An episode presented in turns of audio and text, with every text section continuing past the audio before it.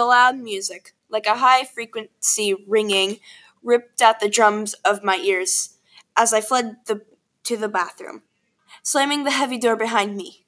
Ow, that music hurts! I sunk onto my knees and shifted into a sitting position. Why do they play it? Why do they play the music so loud? It just hurts. My eyes shot towards the door like bullets. Who's there? A strong yet young feminine voice slipped through the door. Let me in, it's so loud out here.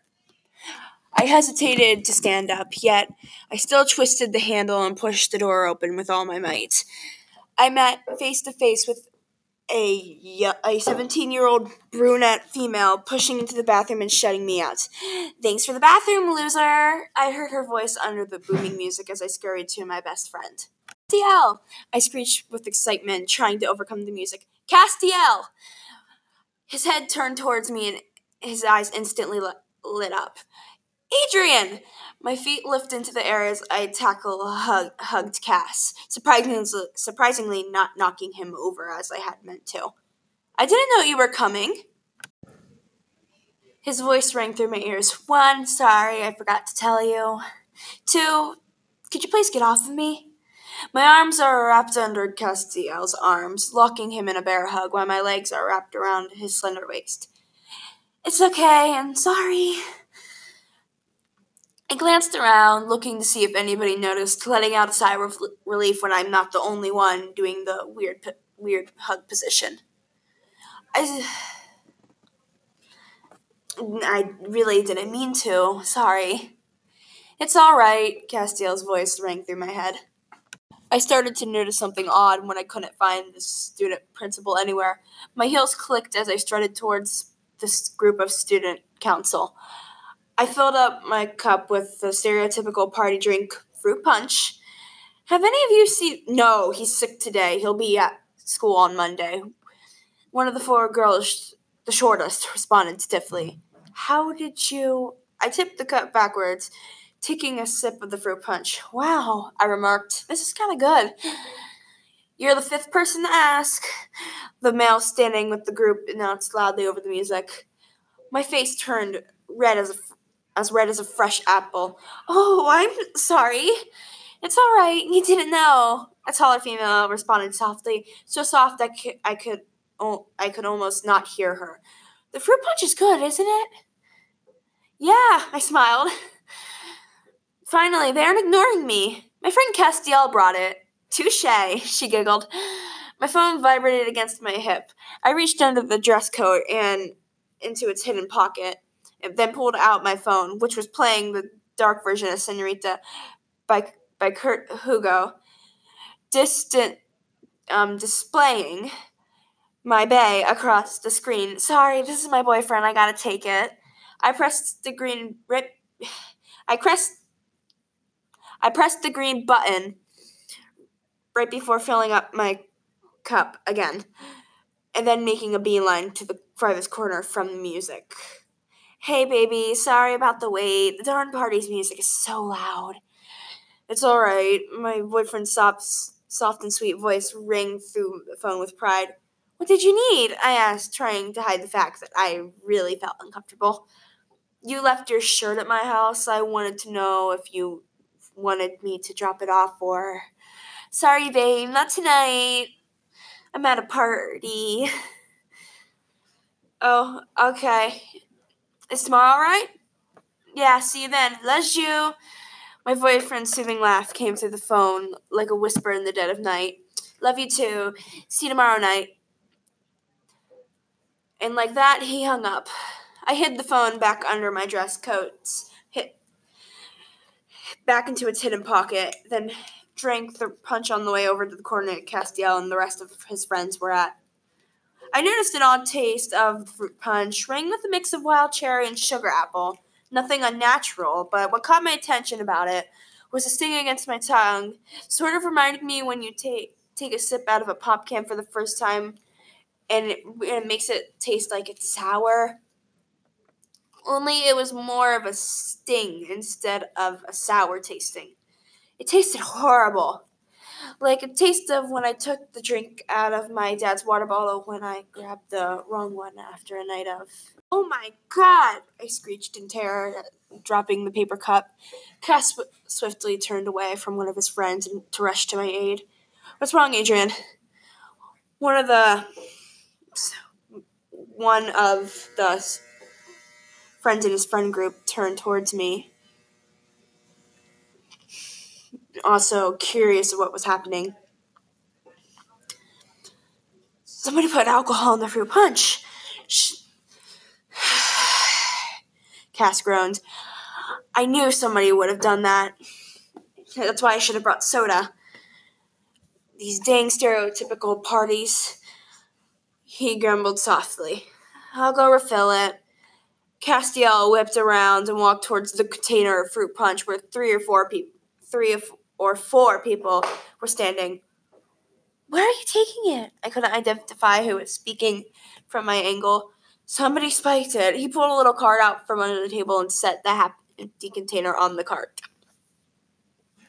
My eyes locked in the front door when somebody stepped in. I say, a short male ran over to, to the figure and hugged them. Hey, Jace. A look of disbelief sprung across my face. Wait, he actually came? The thoughts rang through my head like a bell when my phone started to vibrate the, fa- the familiar tune. Hello. Hey, babe. One more question. One more answer. Do you want me to come to, like, that party? A squeal slipped out of out of my mouth, attracting a few people's attention. Yes! All my thoughts wiped away like a sponge on a plate. All right, I'll see you in an hour. I hung up and stared silently at Jace as as he looked around. His yellowish green eyes burning holes through every little entity he looked at.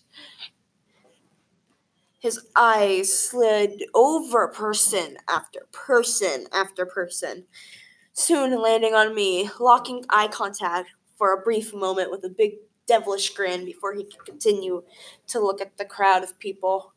I began towards the bathroom again when a uh, hand squeezed my shoulder, causing me to jump and freeze. Hello, Adrian. I jerked around, once again, locking eyes with Jace. Hey, Jace, you, need something?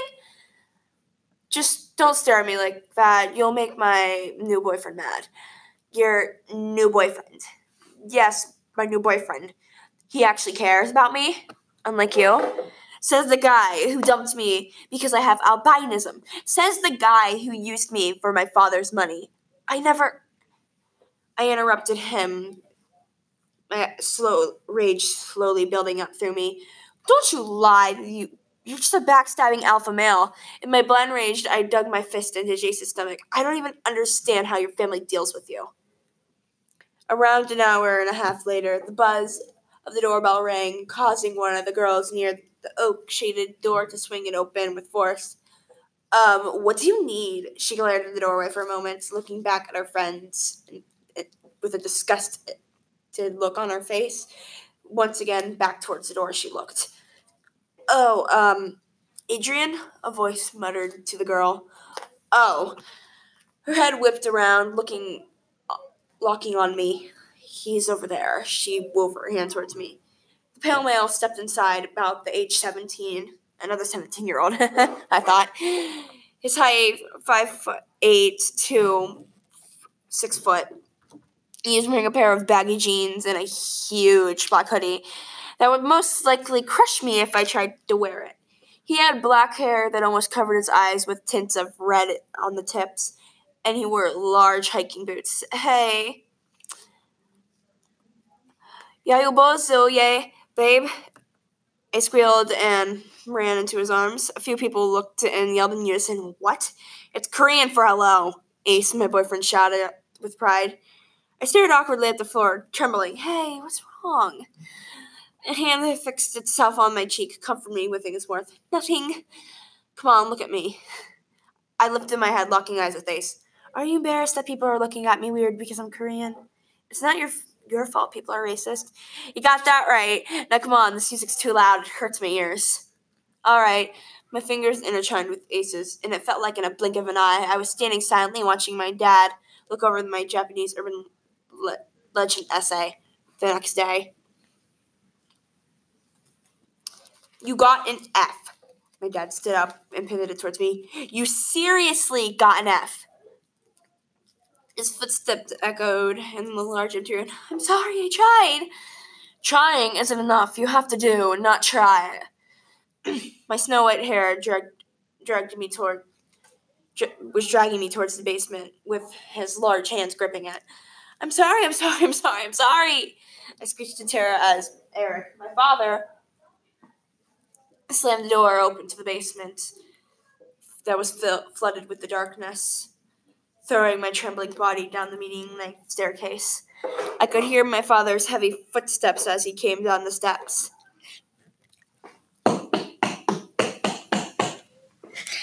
Eric pulled the, the transparent case hinged on the wall by a few nails and pulled out the familiar, slender, long black pole attached with a dangling black rope.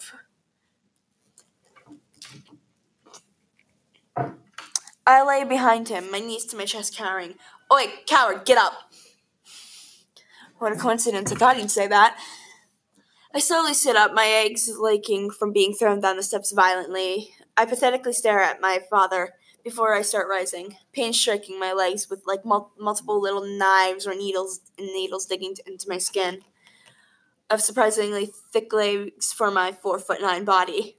Turn around, he growled, like a lion getting ready to pounce as he set the whip down against the wall, removing his ragged shirt. As it and I swiftly turn around, afraid to disobey, removing my shirt before he yells at me again. The whip cracking against my back has become normal to me, but the sting of pain that comes after I will never adjust to. After seven or more strikes, he puts the whip down into a case, into its case, heads up to the steps, leaving me lying in the dim light of the basement. You're a failure of a son. Foot touched the marble floor. The hall fell silent. I scurried to my locker, feeling millions of little eyes stinging on the back like bees. The creaking of my locker hinges made it much worse. I just wanted to shut myself in my locker and suffocate.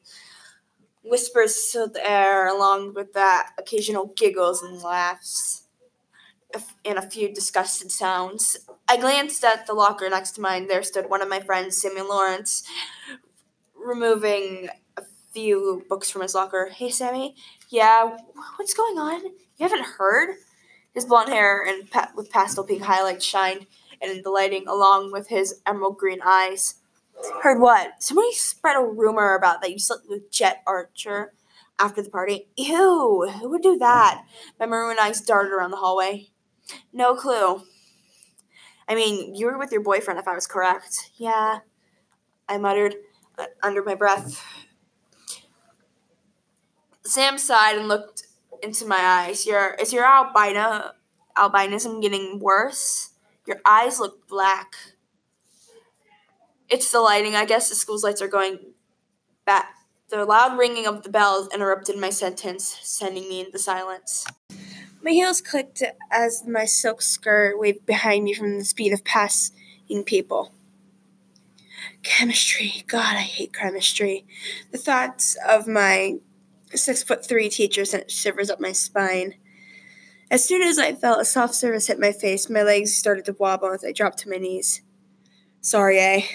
The soothing voice rang in my head as my eyes shot up to look at the identity, entity in front of me. My eyes locked with Jet Archer, the student principal. It's all right, Chad. I grasped my hair's hand and used it to lift myself back onto my feet. Why does everybody keep staring at you like you did something?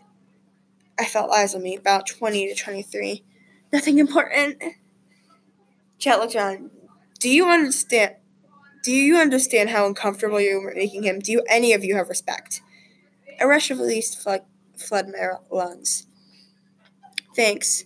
I'll tell you later. I'm going to be late for chemistry. I'll walk you there. You know my role in this school. My eyes started around as I sank into my shoes. Okay. Jet and I walked in sync until we passed the lunch hall. Hey, Jet? Yeah. Why does your hair match your eyes, like, perfectly? Why are you staring at my eyes? Jet shoots me shoots me a look. His soft eyes, which are the color of hate. His soft brown eyes ruin the whole questioning look. I don't know. I just noticed your eyes look like your hair, and I wanted to ask. I glanced around the empty hall, lowering my head because of the silence. Thanks for walking me to chemistry, but I got it from here. I sped up. I sped off, up, trying to avoid talking to Jet about the rumor, but it seems he noticed something was way off. Adrian, I screeched to stop, only I hear the screeching in my head. Yes? Why are you so scared of me? I don't know what you're talking about. I'd pass across the clock. I'm almost four minutes late. I gotta dash. I take off running down the hallway, my ears my heels thumping loudly behind me. Jet doesn't care though. He doesn't want me to get in any more trouble than I already am in. I felt a hand on I felt a hand on I felt a hand lock around my wrist. Look, stop avoiding me. Or I'm giving you detention. I'm trying to help. Please let go. Tell me what's wrong with you then. My eyes snapped towards Jet. Somebody spread a rumor about us and you're making it worse for me. He lost his grip, stumbling away from me. What is it about? Teen drama rollers. Rumor. Teen drama rumors. Oh. Oh. He looked around in disgust. I'm not even gay. Yeah, I know that dingus. My, my eyes dart around the hallway. Now, will you please go away? I have to get to lunch before Sam and Cass become curious. Fine, I'll go. He waved his hand towards the lunchroom.